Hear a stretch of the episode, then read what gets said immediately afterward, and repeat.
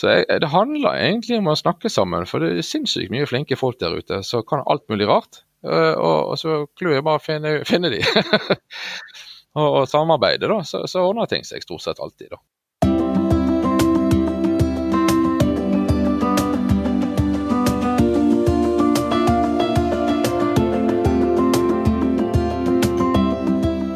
Du hører nå på Stories for the Future. Historier for framtiden. Historier om å tørre å være nybegynner, om å finne den beste hverdagen man kan, om å redde verden, og om å glede seg til mandager. Mitt navn er Vesme Klavenes Berge, og jeg blir veldig glad hvis du vil bli med meg når jeg med nysgjerrighet og optimisme prøver å finne ut hvordan vi kan kombinere gode liv med spennende jobber på en klode som syns at det er greit at vi er her. Velkommen.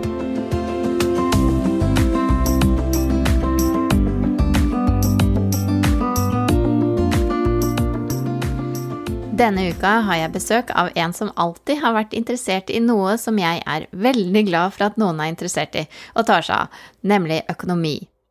Der noen av oss har noe som ligner mer på et sort hull, har heldigvis andre en genuin interesse for tall som representerer penger. Så mens noen av oss jobber med dette sorte hullet, sier jeg takk og lov for at vi har sånne som Tarjei Vedå Vangdal. I dag får vi høre om hans vei fra jobb på farens regnskapskontor som tolvåring, via tradisjonell økonomiutdannelse til i dag hvor han driver noe eget som kan være veldig interessant å høre om for mange av oss. Et annet veldig viktig element med Tarjei sin historie er de skiftene han har gjort underveis både når han har startet nye bedrifter og hele tiden forsøkt å endre på det som ikke fungerer, men også det kanskje mest radikale skiftet da han forlot revisjons- og regnskapsverden og startet opp innenfor et område som var mer ukjent for ham. Det er fremtidsrettet og nyskapende og passer så definitivt inn i Stories for the Future. Hjertelig, hjertelig velkommen til eh, Stories for the Future, Tarjei. Takk for det. Takk for det på, på, linje fra over fjellene. Så nå har jeg jo allerede sagt det, men da kan vi jo begynne da med at du forteller litt om deg selv. Hvem, hva, hvor? Ja, jeg heter uh, Tarjei og Vangdal. Jeg uh, kommer opprinnelig fra Os utenfor Bergen og bor der i dag, selv om jeg hadde en pause i Bergen sentrum i ti år. Jeg er gift, uh, fem barn. Um, Fem barn, ja? Ja, det er sånn pakkeløsning med Jeg fikk tre på rappen i 2006, um, og, og, så to etterpå. Sånn at, uh, Men alle har jo bodd hos oss siden, uh, siden uh, 2006, da, så jeg, har, ja. så jeg, føler meg jo som en fembarnsfar. Ja. Uh, gift med Linn, fantastisk kone. Og ja, i dag er jeg, jeg blir snart 40 Nei, jeg er blitt 44 år. Ja. Du har kommet dit at du glemmer, glemmer hvor gammel du er. Ja. ja ikke sant.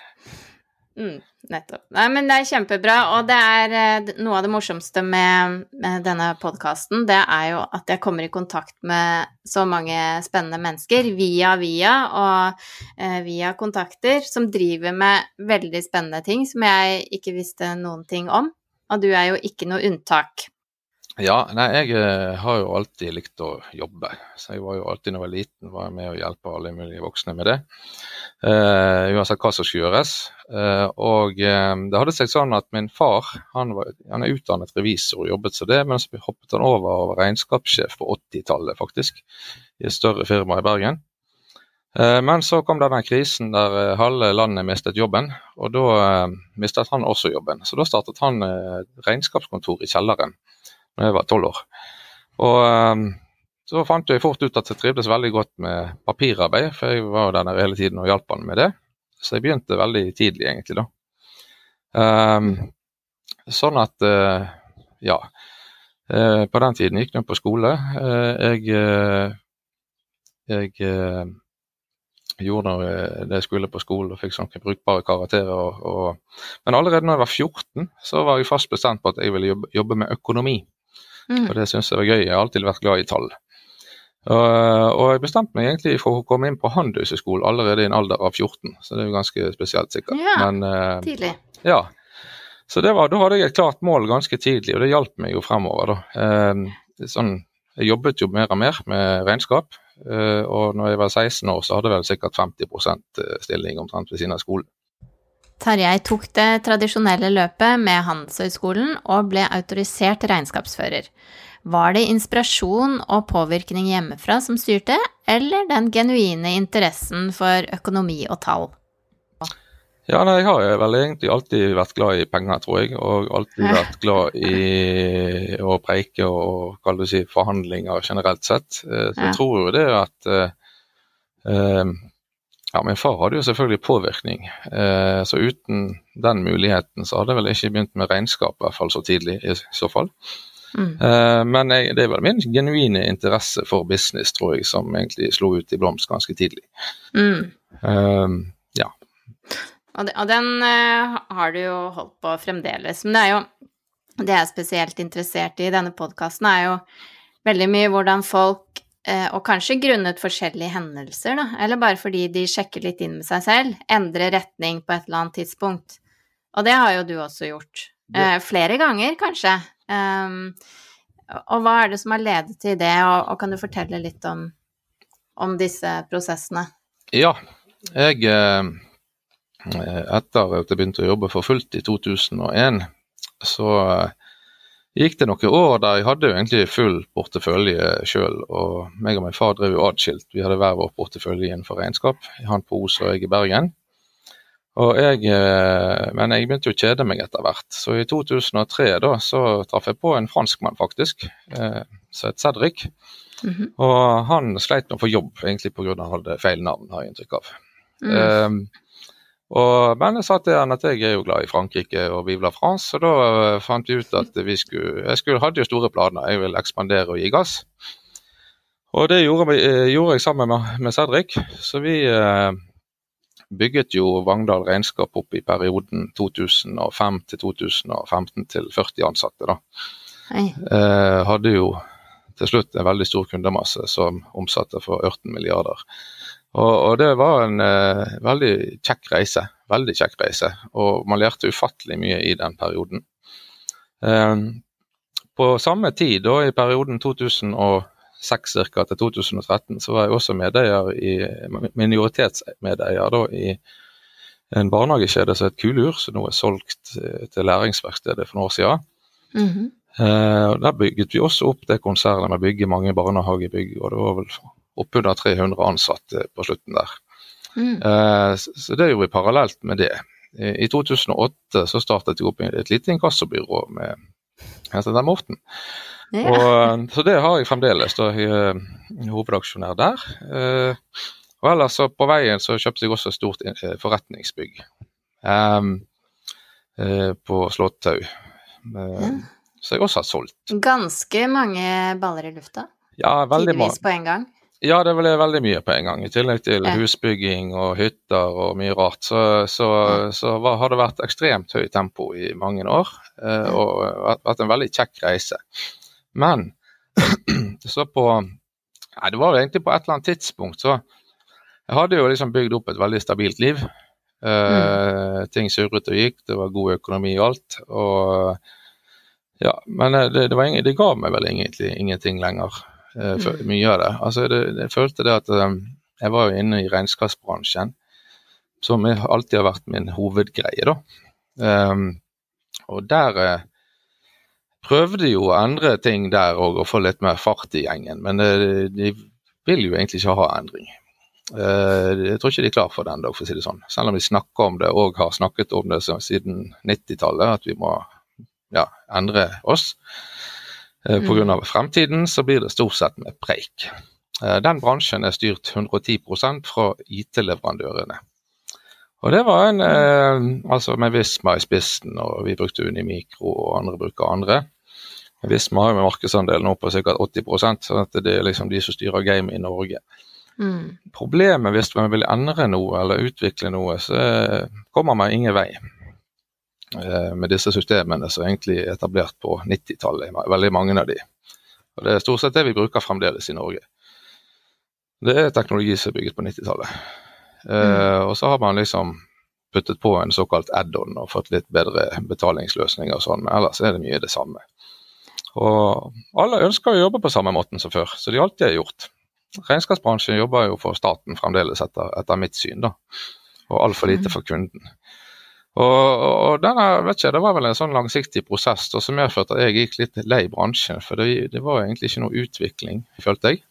Altså Jeg klarte i hvert fall ikke å se at det skjedde noe nytt, eller kom til å skje noe vesentlig nytt som gjorde at uh, man faktisk kan konkurrere på kan du si, en, en ny måte.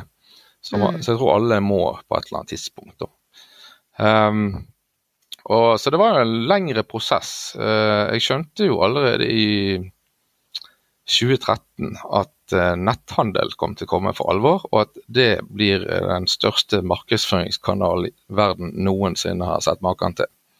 Mm. Uh, det skjønte jeg tidlig, så jeg skjønte det at ok, skal man lykkes i fremtiden, så må man på et eller annet vis være en del av det netthandelssirkuset. Så på det tidspunktet var veldig ferskvare. Um, vi må ikke glemme det at iPhone kom i 2007 og iPaden i 2011. Ikke sant. Eh, og eh, det har skjedd en vanvittig revolusjon etter den tid, teknologisk i hele verden, egentlig, da, men, men, det går jo sakte. Eh, I år 2000 så var jeg faktisk 50% av alle betalinger i Norge med sjekk. Det er ikke så lenge siden. Nei, utrolig. Ja, og, og nettbank ble jo ikke tatt i bruk Jeg begynte å bruke selv nettbank veldig tidlig i bedriftssammenheng.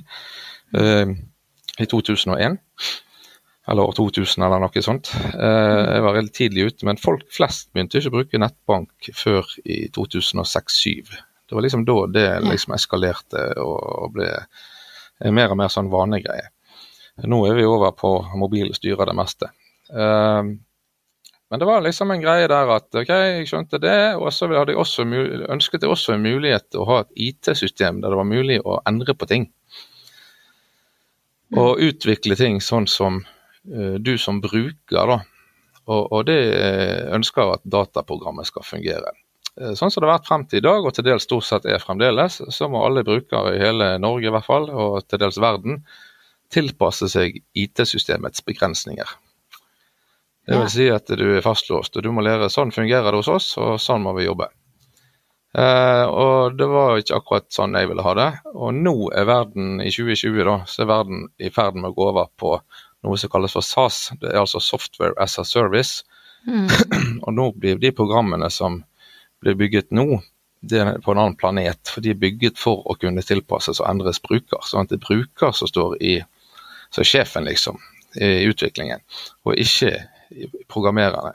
Uh, og, det, og, det, er en veldig stor endring så jeg tror vi vil merke mer og mer til i løpet av de neste årene.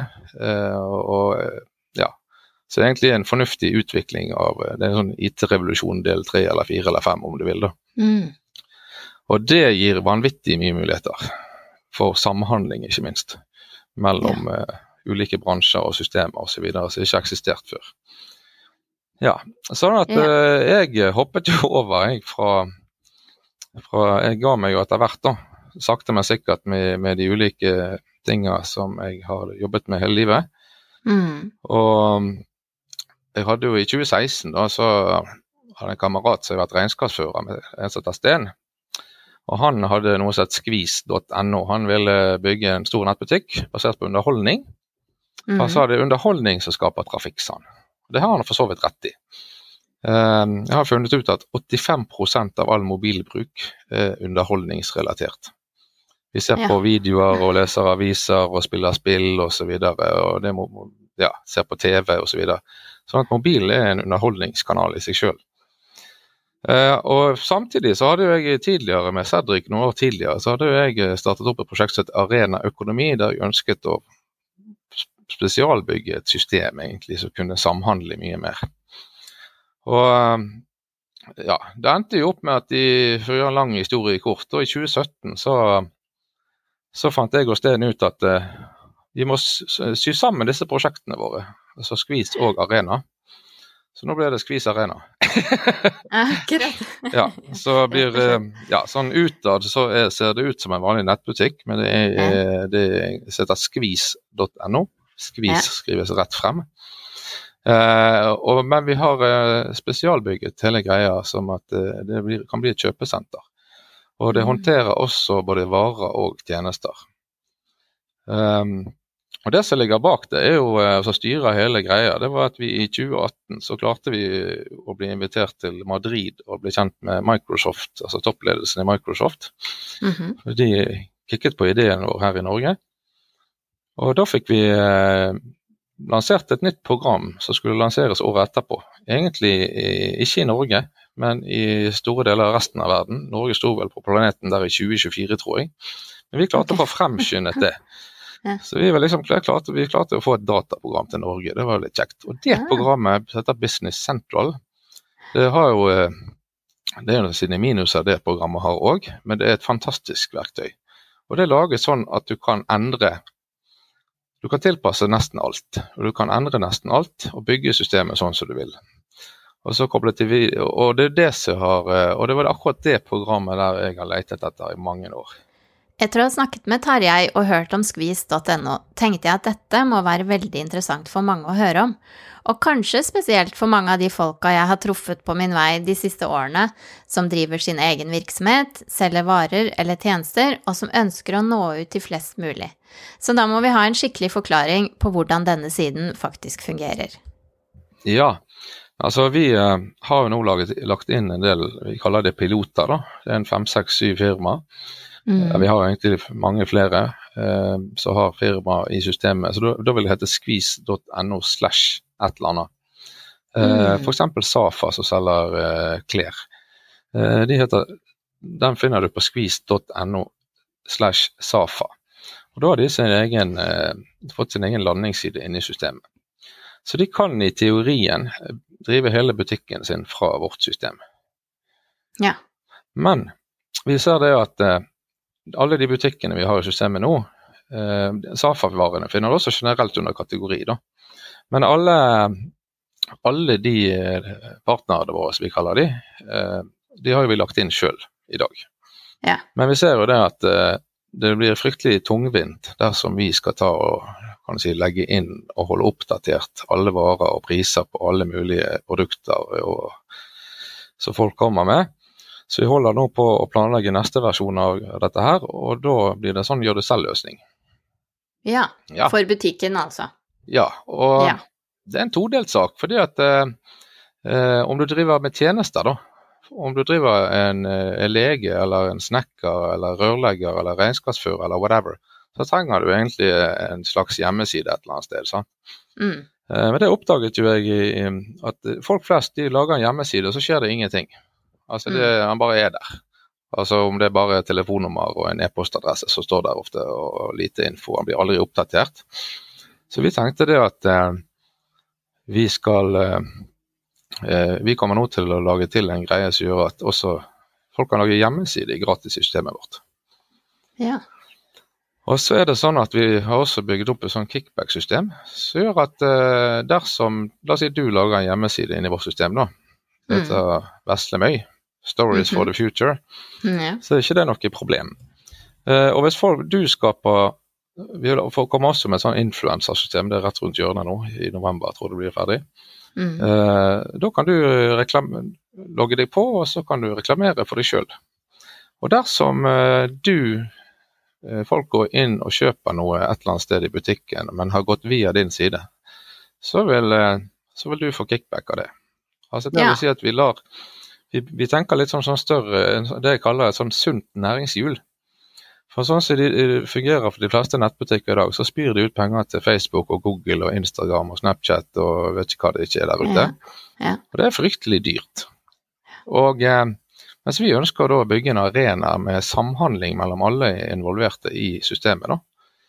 Eh, det meste ser man jo ikke, det ligger backend. Og, og, bare for å få et, det jeg kaller et sunt næringshjul i, til å fungere. Fordi at eh, det å drive en, en, vanlig nettbutikk i Norge, der har du tre hovedutfordringer eh, for å få det lønnsomt. Altså, Det ene er IT og bankgebyr. da. Mm. Eh, altså Klarna, For en butikk så tar jo Klarna har jo standardvilkår 2,7% av omsetningen inklusive moms. Eh, og IT koster jo en del, det òg. Sånn at de ryker fort en 5-8 av omsetningen til en vanlig butikk og bruke en sånn standardplattform som er blitt veldig Mm. utbredt nå, med om det er MyStore 24 nettbutikk eller den type firma. I tillegg så er det liksom, eh, hvis du er fersk på markedet og skal bygge opp en ny butikk, så koster det blod på Facebook, Google og den type ting. Eh, Du snakker 15-50 av omsetningen ryker de første årene. Mm. Så det er ikke akkurat god butikk. Og på toppen så sliter de fleste med å få noenlunde gode fraktavtaler. Eh, og det er jo der man ved å mange små sammen kan eh, fremforhandle gode avtaler. Eh, så min drøm i fremtiden er jo det at en kunde, uansett hva de driver, kan gå inn på, en, inn skvis, inn på skvis.no, og så kan de gå gjennom en sånn veiviser. Og Litt av problemet eh, til de fleste som driver bedrift i dag, det, det er jo det at de, de fikser bare delhet. Eh, Mm. Hvis du f.eks. skal ta, ta, et sånt, eh, ta et banalt eksempel, men egentlig et godt eksempel, tror jeg. Eh, hvis du har en som skal drive en frisørsalong, f.eks., så klarer hun sannsynligvis eh, å finne et lokale. Og få tak i stoler, og speil og utstyr og, og, og kosmetikk og sjampo og sånne ting. Men så kommer alle disse tingene de fleste ikke er så gode på. Du må ha programvare, så up to date. Du skal ha kassaløsning, du skal ha betalingsløsning, du skal ha reserveløsning, du skal ha gjerne en ansatte, du må ha arbeidskontrakter osv. Altså, du må ha revisor og forsikringer og telefoni, strøm, alt mulig Ja. rart. sant? og, og i dag så må du fremdeles på den samme måten som du måtte i 1970, så må du rundt og, og, og forhandle med hver enkelt part. Mm.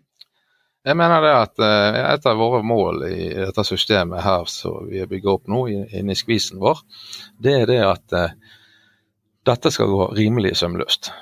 Eh, mest mulig helautomatisk, men pga. en del lover og regler da, eh, så er det ikke mulig å få alt helautomatisk, tror jeg. Men man kan i hvert fall, hvis, hvis vi da vi fremforhandler en del avtaler med f.eks. bank og forsikring og en del andre, eh, så, så skal dette her gå an å få til rimelig greit. Da kan man få opp en komplett butikk på no time. Ja, så alle de tingene som eh, de fleste gründere egentlig ikke har lyst til å drive med, de kan på en måte du få i ett. Ja, det er sånn litt en komplett businessløsning. Da går du litt sånn B2B og B2C. Du går, vi, vi går liksom i begge leirer. Men jeg tror det er litt fremtiden, for det glir mer og mer inn i hverandre. Um, og en, som privatperson så har du ofte samme behov som en, eh, en bedrift. For eksempel hvis du skal ha en drill, da. Sant? Så som en privatperson så avhenger jo hva er hva er målet ditt? Skal du henge opp et bilde og skru i én skrue, da, så du, kan du gjerne kjøpe den billige til 299. da. Men hvis du skal bygge et anneks på hytta, så bør du gjerne kjøpe den til 6000. For så, så han tåler litt. Mm. Uh, og da er du liksom Allerede der som privatperson så er du liksom inne i denne B2B, B2C-verdenen. Altså det en- du ser at det, det roter seg inn i en uh, god suppe uansett om vi vil eller ikke pga. nettet. Mm. Ja. Nettopp. Men uh, oppi dette, da, så vi må snakke litt om bærekraft. Fordi jeg har jo jeg har sagt noen ganger i det siste at når, eh, hvis noen spør meg om denne podkasten handler om bærekraft, så har jeg egentlig lyst til å si nei. Fordi det, det mener jeg bare må ligge der som en sånn naturlig del, da.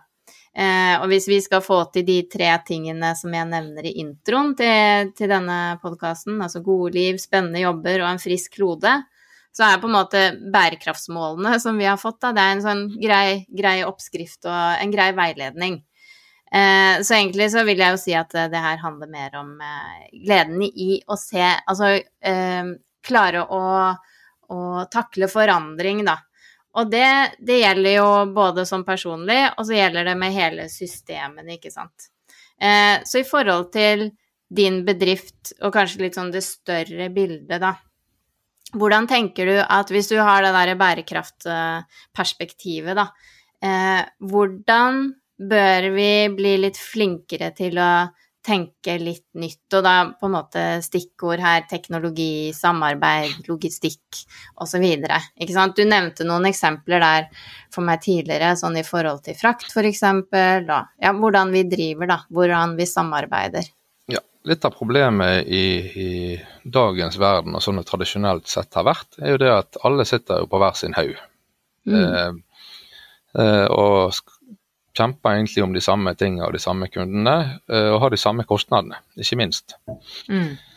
Eh, dette skaper jo ingen bærekraft eller fornuftig ressursbruk på noe nivå, egentlig. Det handler jo om at sånn som det tradisjonelt er, så, så driver bankene de driver bankgreier og forholder seg stort sett til det. Eh, de som kjører biler og transport og sånn, de holder på med det, osv. Mm. og så driver alle på hver for seg. Og, så, og sånn, eh, Det er liksom Norge i et nøtteskall. Uh, og det, det som fremtiden og IT-mulighetene byr på nå, det er for mye mer såkalt samhandling. Sånn bærekraft som vi holder på med i skvis.no, altså vi er en liten bedrift fremdeles, uh, så satser på å bli mye større ganske kjapt, så jeg tror vi mm. blir. Mm. Men vi, vi rebruker jo all papp, f.eks. Ja. For å kjøpe inn papp da, eh, med logo på Heibodegård, som mange gjør, så, så, kommer det jo så mye papp inn i huset her med alt som blir levert at uh, det er bare tull å ikke bruke den på nytt igjen. Altså, ja. uh, så det funker fint. Så det, det, er en sånn liten sak. Men så i vi sender ut sikkert 80 000 pakker, så blir det ganske mye papp da, på et år. Ja. um, så vi har valgt å gjøre det. Så vi prøver å være så miljøbevisste vi vil. Og, men jeg tenker, hvis du tenker litt sånn i større bilde, Um, når det gjelder netthandel, da f.eks. Eh, hvis, eh, sånn som Amazon driver, f.eks. Så kan mm. du omtrent stå i dusjen din, og så kan du sende en tekstmelding eller på, kjøpe en sjampo på Amazon, og så har du den på døra. sant? Ja.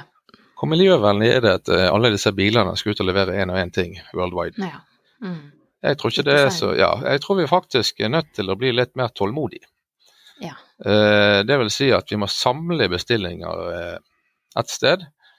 Eh, og, og, sånn som vi driver, så vi, vi, er jo ikke verdens raskeste. Noen ting sender vi på dagen, selvfølgelig. Og mens folk kjøper, Vi jo, har jo et slags kjøpesenter, veldig mange ulike varer. Så, og folk kjøper jo av og til veldig mye forskjellige produkter fra forskjellige leverandører. Mm. Og, og, Hvis vi ikke har det på lager, så må vi få det inn. Og Da venter vi gjerne et par dager før vi sender ut pakken, sånn at kunden kan få én pakke med mm. alle varene i. Og Det mener jeg er mye mer bærekraftig, å kjøpe alt ett sted. Det er litt sånn kjøpesentertankegang, da. Ja. Du kjører bil til kjøpesenteret, du handler alt ett sted, og så kjører du hjem igjen. I stedet for å sitte i sofaen, og så bestiller du ti ting på ti forskjellige steder. Da går det altså, i mitt hode, da, mye mer eh, ja, fossilgreier ut i verden. Klart. enn, en ved å samle det, da. Ja. ja. Og det er jo her jeg mener IT er en avgjørende faktor. Altså Er det noe som kan redde den verden vår som begynner å bli sjuk, så er det IT. Fordi at uh, du må få samkjøring mellom uh, alle mulige på dataprogrammer, uh, sånn at hele kan du si, såkalt det jeg kaller for næringshjulet kan gå rimelig smooth. Mm. Spesielt på, som medfører transport og den type ting. så det må ikke, og det, og det det er kun IT som kan løse den biten der. Eh, litt av problemet i dag er at alle i hele verden sitter på forskjellige datasystem. Ja. Det er en utfordring. Eh, den ser jeg, men den, den, tror jeg blir løst på et eller annet tidspunkt. Det vil ta tid. Ja, tror det. Eh, å endre et samfunn det tar stort sett mange tiår. Men jeg tror vi er på rett vei nå, eh, om ikke annet. Ja, det er godt å høre. Ja, jeg håper det. Eh, sånn at det, det så, eh, så, vi driver, jeg føler vi driver så godt vi klarer noenlunde bærekraftig da, med vårt konsept. Mm. At det har, er, er fornuftig, rett og slett. Du nevnte noe med, som jeg ikke var klar over i det hele tatt, i forhold til Oslo-Bergen og transport. Eh, antall eh, trailere, holdt jeg på å si. Eh, si noe om det. Ja, altså Jeg bor holder til, driver, vi driver jo fra Bergen. Og eh, nå bor det jo langt flere folk i Oslo enn i bergensområdet. Sånn at eh, man bør jo på et eller annet vis Det går jo vanvittig mye pakker fra, Bergen, nei, fra Oslo til Bergen eh, enn omvendt. Sånn at eh, jeg tipper det at 50% av disse bilene som kommer fra Oslo hver dag, de er, de er halvtomme når de reiser tilbake. Ja. og det er heller ingen kan du si, bærekraftig og noe fornuftig i det. Eh, og det, Der handler det om at bedriftene klarer å samle seg og fylle opp trailerne som skal til Østlandet. Mm. Det hadde vært veldig bærekraftig hvis det går eh, 500 lastebiler fra Bergen til Oslo hver dag som er halvtom. så kunne jo 250 de i praksis stått stille. For å ta et sånn satte litt på spissen, da. Mm. Og det, det, tror jeg er fullt mulig å få til, eh, hvis man klarer å samhandle på bedriftssiden da, i Bergen. Mm. Mm. Men nå er det sånn at eh, ja, nei, en driver du med bedrift, så bruker du Posten eller Post Nord som er vanlig å bruke. Eh, så driver du på med ditt. Du har ditt datasystem som er koblet opp mot Posten, og her har du en pakke som skal fra A til B, og så tenker du ikke mer på det. Ja. Og sånn driver jo alle. Men, men det er også store eh, enorme kostnadsbesparelser for alle dersom man klarer å samkjøre f.eks. frakt på et mer fornuftig nivå enn jeg mm. mener det er i dag. Um, at enkelt er det ikke, men uh, du må ha et system i bånn som kan håndtere det. da. Mm. Og det, det, det, har jo vi. Uh, så det er jo mulig på sikt å få til. da. Men det, nok, det tar nok noen år å, å få satt detaljene rundt det. For det, det vi har bygd, er jo ingen som har bygd før noensinne. Eh, det vi holder på å bygge. Sånn at det er jo nybrottsarbeid i alle bauger og kanter, og, det med de utfordringer. Altså det er på godt og vondt. Så um, ja. Men der er det jo For da er det jo på en måte det er samarbeid, og så er det et godt system i bunnen som gjør det mulig å samarbeide på en bra måte. Og så er det jo den tingen da som du nevnte tidligere med at uh, folk må være villige til å, til å forandre på det som er i dag. altså hva, hvordan tror du vi får til det, da? Uh, hvordan får man folk til å bli litt endringsvillige? Jeg tror det handler om Jeg tror det vil tvinge seg frem uansett. Ja. Um, det er veldig mange glemmer når de altså de, fleste som driver en vanlig butikk i dag, har jo skjønt at de må komme seg online på et eller annet nivå. Mm. Og, eh, og, og, jeg tror at de som skal overleve i fremtiden Jeg tror ikke fysiske butikker vil forsvinne i sin helhet. Men jeg tror 50 eh, av de vil forsvinne mm. Eh, på sikt.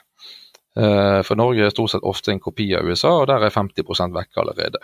Ja. Og de som vil overleve i fysisk butikk, det er de som klarer å finne en god si, kobling mellom fysisk og nett.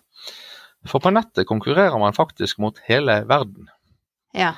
Og når det gjelder IT-utvikling og netthandel og sånne ting, så ligger utlandet milevis foran oss på teknologi. Eh, de vet jo alt om alle osv. Og, og det er en eh, ting man ikke må glemme. Man konkurrerer mot det største landet i hele verden, og det er utlandet. Og ja, det, det, det virker som mange har glemt. Ja. Eh, sånn at det krever faktisk at du er på et ekstremt høyt nivå teknologisk, skal du i hele tatt ha sjanse til å, å komme noen vei. For det er algoritmene som Det handler ikke om folk lenger, i stor grad. Det handler om algoritmer. Mm. Og Det er så kompliserte greier at det er ikke vits å prøve å forstå det engang. Nei, og det er jo det er litt sånn eh, litt, eh, hva skal jeg si, veldig aktuelt om dagen. Da. Jeg vet ikke om du har sett denne Netflix-dokumentaren som uh, ligger ute nå, som handler om det sosiale dilemmaet med alle algoritmene og alle de sosiale mediene som uh, tracker oss og styrer oss og tilbyr oss det vi de tror vi vil ha, osv., osv. Hva, hva Syns du ikke det er litt skummelt òg? Jo, det er skummelt, jo. men det er vel eh, samtidig uunngåelig, eh, sånn ja. som det er blitt. Clouet er jo det at eh, verden har jo et enormt klasseskille på økonomi. Og særdeles mange altså Det er vel flere fattige i denne verden enn rike. Og eh, til og med nordmenn ønsker, altså har en grei inntekt og sånn, syns jo det er kjekt å gjøre en god deal. Mm. Så hvis du kan få en gratis kaffepose hvis du gjør sånn og sånn og sånn, så takker de fleste ja til den. Mm. Eh, og, og, på nettet så blir det litt det samme. Eh, du vil ha denne kaffeposen, og da er du villig til å gi fra deg all info om sosiale medier og hei hvor du går, over en ja. lav sko. Ja. Og du, tenker, du bryr deg egentlig ikke heller, da. Jeg syns det er litt fascinerende med med den Huawei-overvåkningsgreia som har versert i media de siste åra, dette telegreiene fra Kina. Mm. Um, amerikanerne har jo, etter mitt skjønn, da, overvåket oss siden 1950. Mm. På den måten de klarte det før i tiden. Telefoner og alt sånt. Mm. Alle, hele, på hele Stortinget har jo blitt avlyttet, har jeg skjønt. Uh, mer eller mindre. Og um, og i dag så er det jo amerikanske eh, firma som står bak det meste av eh, ja, info om privatpersonen. Mm. Så vi er jo allerede overvåket herfra til himmelen. Om vi skulle la kineserne gjøre det samme som vi har tillatt amerikanerne, er gjerne en annen diskusjon. Men jeg ser jo ikke på det som noe verre enn det som er der i dag, egentlig. da. Det kan du si. Vi blir overvåket. Eh, Altså for å si det sånn, Google vet nøyaktig hvor jeg var, i, i- og Google vet også, også hva jeg spiser. Eh, Og eh, hva jeg har lyst på i morgen. Det er helt sinnssykt. Altså Google Ja. vet hvor jeg var klokken eh, 16.42 i forrige uke, i uken før osv. På både mandag, tirsdag, onsdag, torsdag, fredag, lørdag, søndag. Eh, Jeg vet ikke hvor jeg var, jeg husker det gjerne ikke. Nei. Så, så, så det er jo um, Nei, så, så så skal man begrense dette her, så må man godta høyere priser på det meste. Ja. Og det er jo Ja. det med pris. er jo eneste, altså Penger er den eneste felles religion vi har i denne verden. Og, og det er liksom der folk er veldig, veldig oppsatt av salg, da. Eh, og sånn er det bare. Mm. Og skal vi endre det? Ja, altså kanskje vi bør endre det. Det er jo sånn at på nettet så Det må kanskje lovreguleringer til. Fordi at på nettet så er det liksom salg hele tiden, føler jeg nå. Vi, vi, vi har jo hevet oss på den galeien litt, vi òg, For det er eneste måten å få noe oppmerksomhet på. Mm. Og folk vil helst ha 70 rabatt. da. Og Det har man selvfølgelig på gjerne noen få varer, men, men poenget er at du kan jo ikke leve hvis du har 70% rabatt på alt når, når du gjerne marginen din er 35 Før frakt og lønn og husleie og alt det der. Så det er litt sånn eh, Jeg tror mentaliteten til folk òg er litt på trynet. Eh, og de, vi, vi, vi, jeg syns vi må nå ta tak og eh, verne litt om norske nettbutikker og norsk handel generelt. og fordi at eh, det er ikke særdeles bærekraftig å kjøpe ting fra Kina og alle veier, Nei. etter mitt skjønn. For da skal jo den frakte den, den billige kabel til ni kroner, der faktisk Posten Norge, altså staten betaler postregninger for det som kalles for u-land. Mm. Um, så hvis du kjøper noe fra Kina, så er det altså fellesskapet som betaler frakten. Men hvor miljøvennlig det er, det skal jeg ikke legge meg opp i. Men eh, det er jo òg en greie, da, mener jeg, å få den kabel til 15 kroner. Uh, han burde gjerne ikke koste 249 på, på komplett, da. Men han burde kanskje kostet uh, 70 kroner, eller 100. Mm. Mm. for å ha en, kan du si, en, en fornuftig pris på det. Men det der billigst slår jo det meste fremdeles. Det gjør det, dessverre. Ja. Så er vel kanskje det litt høyere priser, litt mindre av alt, litt bedre kvalitet. Ja, jeg tror Det det. Eh, kanskje det. Mm. Jeg, jeg, Ja. jeg trua på det, altså. Ja, Kjøpe noe som varer litt. nettopp. Eh, vi, vi må snakke litt om eh, du, du holder jo på med mange ting samtidig, og så har du byttet flere ganger, eh, og du har jo eh, skiftet beite ganske sånn radikalt, da.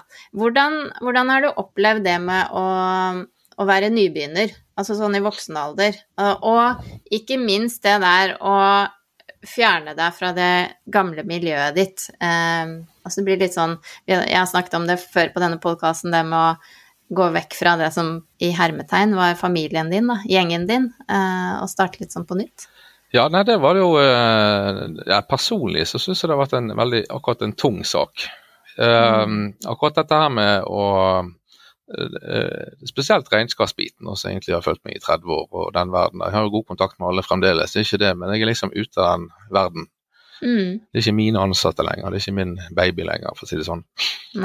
Og det har vært en eh, Det tok meg jo to år før jeg klarte bare å selge det. for å si det sånn. Og så har jeg brukt to år etterpå bare på å fordøye det. Så, så nå føler jeg det går greit, men jeg syns det var veldig trist, egentlig. da. Ja. Um, ja. Så det blir en prosess, da, som man må gjennom antageligvis uansett. Det er ikke sånn eh, Du kan kanskje få den til å gå eh, fortere eller eh, ja, det er ikke enkelt eh, akkurat eh, sånn liksom, du, du, du, alle, blir, alle er jo vanedyr, da. Eh, meg inkludert. Altså, du, Mm. du er vant til forholdet til de og de folka og sånn og sånn og sånn, og jobbe på den måten og samhandle på den måten. Og det er liksom Du vet når du skal ha ferie, du vet når momsen er, du vet når det er lønnskjøring osv. Altså, du har liksom alt linet opp. Det er ikke noe stress lenger. Det er plankekjøring og egentlig plug and play, er mer eller mindre. da. Det kommer noen lovendringer innimellom du må forholde deg til, men ellers er det mye samarbeid, samme arbeidet som før. Eh, det å bygge opp nye bedrifter, det har jeg gjort mange ganger. Eh, egentlig vært, hele mitt voksne liv har jo vært eh, egentlig viet til sånn gründergreier. Jeg elsker jo nye ting og utfordringer overalt. Mm. Og digger jo problemer, dessverre, skulle jeg si. Um, og så Det er liksom det å starte opp og gå all in på den nye saken her, skvis.no, det har jo vært uh, ufattelig frustrerende. Uh, i, og samtidig givende på en annen måte. Da. Det, det, er gøy når du endelig knekker noen koder og får ting til å funke sånn som du vil. Nå. Så Av og til føler jeg nå i periodevis at du går et skritt foran og to tilbake. Da. For det, mm. det som faktisk var vanskeligst Eh, i det systemet vi holder på med nå. Vi jobber sammen med IT-folk over hele verden. Mm. Så har deler av hele systemet. For systemet vårt er ufattelig komplekst pga. at det skal håndtere utrolig mye rart i fremtiden. Og, og, eh, så jeg tror vi sitter egentlig på det med et av de mest komplekse IT-systemene som finnes i Norge i dag. Og det gir oss jo vanvittige fordeler på sikt. da. Eh, nå holder vi på å skifte betalingsløsning, og det har vi på med et halvt år. Og, Det å forstå og få disse datafolkene til å samhandle, det har vært den største utfordringen i det prosjektet vi har holdt på med nå. Det har vært kanonvanskelig, for ikke, ikke kan vi det der sjøl, da. Og så er det så vanvittig mye greier jeg ikke forstår. Eh, men jeg ser målet alltid. Jeg forholder meg alltid til målet. da. Målet er at det skal fungere sånn. Og så er det å finne den der eh, humpete veien fram til målet. da. Eh, for å ta et godt eksempel, så folk ikke sånn, bare for å forklare litt av galskapen. Hvis du går inn på en hvilken som helst nettbutikk Bare det at du har kommet inn i butikken, så har du startet en haug med prosesser. Du, du, du, er koblet opp mot et ERP-system som søker opp varer, priser, og om du har noen fordeler og whatever. Du er koblet opp mot alt av sosiale medier. Jeg ligger jo latent der et eller annet sted, på trackers osv. Hvis du trykker på søk inni der, så åpnes opp enda en ny maskin eh, som herjer rundt og skal finne det du søker etter. Hvis du trykker på noe videre, kommer inn i en betalingsløsning på et eller annet nivå, så åpner du opp enda et univers. Altså du går sannsynligvis bare ved å trykke et par ganger inn i en vanlig nettbutikk, så setter du i gang hundrevis av prosesser. Og dette skal jo funke til enhver tid. sant? Og, og, og, og, hvis du gjør endringer sånn som vi gjør, Eh, vi gjør eh, når vi utvikler ting. I den fasen vi har hatt i nå, så er det sånn at ok, nå har vi utviklet det, og så men det pga. vi var nødt til å gjøre sånn, så stopper det gjerne et, et, ledd i en annen greie, så må vi fikse den. sant? Og Sånn har vi holdt på nå i stor skala. Nå, nå er vi snart helt ferdig med basen. da. Det, det har vi brukt to år på. Uh, og, og, så ting går nå rette veien, men det tar lang tid. Uh, jeg har jo lært meg om at jeg blir veldig tålmodig. Jeg har jo aldri vært ja. veldig tålmodig, men uh, nå har jeg, føler jeg blitt bedre på det, da. Ja, det er jo også en læring. Ja. Men hvis du, skulle, hvis du nå tilfeldigvis skulle støte på din 20 år gamle versjon av deg selv, hva ville du sagt da? Ville du sagt kjør på sånn som du har tenkt, eller ville du tenkt at du skulle tatt en annen rute? Nei, altså jeg, jeg, er litt for flink å leve i fremtiden sjøl, da. Og mm. jeg, jeg, er jo helt sikker på at veien blir til på veien. Det gjelder mm. egentlig å være uredd og hoppe i det. Ikke tenke for mye, da. Da, da skjer det jo ingenting. Uh, og så finne løsningene på veien. Det er jo sånn nordmenn er kjent for å holde på for de som bygger opp noe. Det, det har, ja, du kan selvfølgelig planlegge deg i hjel, men jeg tror ikke du kommer så jeg har jo denne 'learning by doing your own mistakes' som et av mine mantra. da. Og så har jeg et annet av de eh, så jeg trener opp ungene på det, og sier at krysset er alltid ledig. Sånn at eh, de, det, det, er liksom å få Det er bare å satse og hoppe i det, mener jeg. Og det er en tung prosess, det er det. Vanskelig òg. Og i hvert fall når du hopper inn i en bransje du overhodet ikke har peiling på. Men samtidig så det, ser jeg det, ok, min fremtid er jo å Min jobb blir jo alltid å samle folk, da, føler jeg. Det er liksom min hovedjobb. Det er å få folk til å, å samhandle på en god måte. Eh, det er mange ulike eh, folk og roller som må fylles i en bedrift, og det handler også om leverandører og alle mulige andre du er avhengig av. Og, eh, og det Ja, finn ut hva du er god på sjøl, da. Så hvis du snakker til en 20-åring, da, så vil du bare Altså, du må gjøre det du som interesserer deg, egentlig, da. For Hvis ikke du har interessen, altså, så, så, så, blir det aldri noe bra ut av noe som helst. Men hvis du er interessert i noe, så må du følge og dyrke den interessen og bli god på det. For det nytter ikke å være ikke god på noe, eller halvgod på ting. Det kommer du ingen vei med i dagens samfunn. Du må faktisk være god på et eller annet. Og man blir egentlig bare god i det man er interessert i. Så jeg liker business og handel generelt sett, og jeg liker veldig glad i tall, da. Uh, forhandlinger generelt sett. og så jeg har vel havnet, i, har vel havnet innenfor kan du si, økonomiverden og skape noe uansett, da. Mm. Uh, men at det er blitt sånn som det er blitt, har blitt stort sett tilfeldig, som det meste i dette livet. det er jo det. ja, det er tilfeldigheter. Hvem du møter på, hvilke dører som åpner seg på hvilke tidspunkter. Ja, timing er avgjørende i en del settinger, da. Mm. Og det er jo stort sett tilfeldig. Ja. Uh, så ja, så du må vite når du skal hogge til og ikke, da. Ikke sant. Eh, men hva, hva, vil du si er For det er jo som du sier, da, det er jo det er jo tungt. Det er jo tunge prosesser å, å være gründer og, og, bygge opp ting. Hva er det som, når det liksom virkelig butter på, hva er det som likevel får deg til å, å kjøre på, og den indre drivkraften, da? Nei, det går vel stort sett en faen i meg, for å bruke det uttrykket, da. Jeg, mm. Eh, jeg gir meg aldri på tap. Eh, sånn at jeg eh, har jo hatt noe vært nede i noen skikkelige daler nå i dette prosjektet her òg, men vi, vi kommer oss opp igjen. With a little help from my friends, som Beatles sa en gang. Det, det er faktisk uh, Vi må bli flinkere å spørre folk om hjelp. Det er flinke folk der ute overalt i alle mulige bransjer. Nå hadde vi f.eks. et sånn Google-problem. da. Og Det viser seg at broren til en som jobber med markedsføring, og er superflink i sånn, Han skjønner alt det tekniske greiene med koding og for meg helt gresk. Men han jobber i Sparebanken Vest, og han tatt det på fritiden nå for å hjelpe oss. Og, og det var nå bare sånn fra venstre det var en sånn her, et teknisk problem som ingen fant. Ja. Han har funnet det, sammen med en annen kar. da, I et annet firma, faktisk. Så jeg, det handler egentlig om å snakke sammen, for det er sinnssykt mye flinke folk der ute som kan alt mulig rart. Uh, og, og, så clouet er bare å finne, finne de. ja, ja. og, og samarbeide, da. Så, så, ordner ting seg stort sett alltid, da. Jeg tror det at vi er nødt til å, å, å, jobbe jevnt og trutt. bare jobbe på. Løse problemer fortløpende og utvikle ting og tang så ordner ting seg til slutt. Mm. Og det tar tid, og, og, og, av og til så gjør man feil. Det har vi gjort mange ganger i det prosjektet her. Du går på trynet fullstendig, det har skjedd flere ganger, og, men det er jo ikke farlig, det. Da er vi sånn at det gikk jo ikke bra, da må vi gjøre det på en annen måte.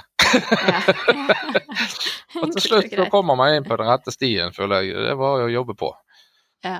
Ja. Så, så jobbe mye, da, og da krever det jo selvfølgelig at du har en jobb som du trives med å gjøre. Du trives med å gjøre det du gjør eh, daglig. Så da, spørsmålet mitt er da, gleder du deg til mandager? Uh, ja og nei. Ja, nei. Uh, egentlig ikke, for altså mandag er jeg litt trøtt akkurat den dagen, for da var jeg gjerne litt frempå i helgene. Men samtidig så gleder jeg meg til mandag, ja. Uh, fordi at da kan vi få enda mer fortgang i ting og trykke til enda mer. Og ja. Og, og, ja. og, det er litt sånn at hvis du ikke kommer i gang på mandagen i det hele tatt, så er jo resten av uka i dass egentlig ofte. Ja. For det er ofte de grepene du tar på en mandag. Selv om du er trøtt og fesen, så skal du faktisk, eh, om du er så trøtt at du har lyst til å grine når du våkner, så skal du tvinge deg gjennom denne mandagen. Uh, for da får du egentlig sett en slags agenda og får litt struktur på resten av uka. Så du får gjort dobbelt så mye en uke, tror jeg, hvis du er litt flink på mandagen. Mm. Og så har jeg heldigvis eh, bridge. Jeg spiller bridge på mandag kveld i ja. Det er veldig kjekt, så det er jo alltid noe jeg gleder meg til. Nettopp, så har du noe å se fram til gjennom mandagen. Jepp. Ja, jeg kjenner meg ikke igjen i dine eh, din problemer, ja, for jeg er sånn ordentlig A-menneske. Så jeg, jeg, vet ikke hva du snakker om med det der med trøtthet. Men uh, jeg skjønner at det kan være et problem. Jeg er et sånt nattedyr, har jeg alltid vært, egentlig. Ja. Jeg er klin våken eh, rundt midnatt, men jeg er ja, ikke det om morgenen. Aldri Nei, vi er forskjellige. Det er rart. Men jeg blir jo mer våken etter hvert, så jeg blir jo eldre jeg òg, tydeligvis. Så det går jo den veien. Så, ikke sant. Snart så spretter du opp klokka fem. Vi får se. mm.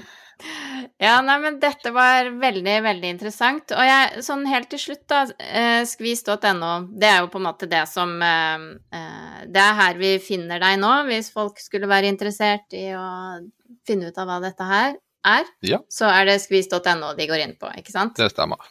Ja. Uh, og det blir veldig spennende å se hva det blir til etter hvert. Uh, Få følge med og se på de endringene som skjer.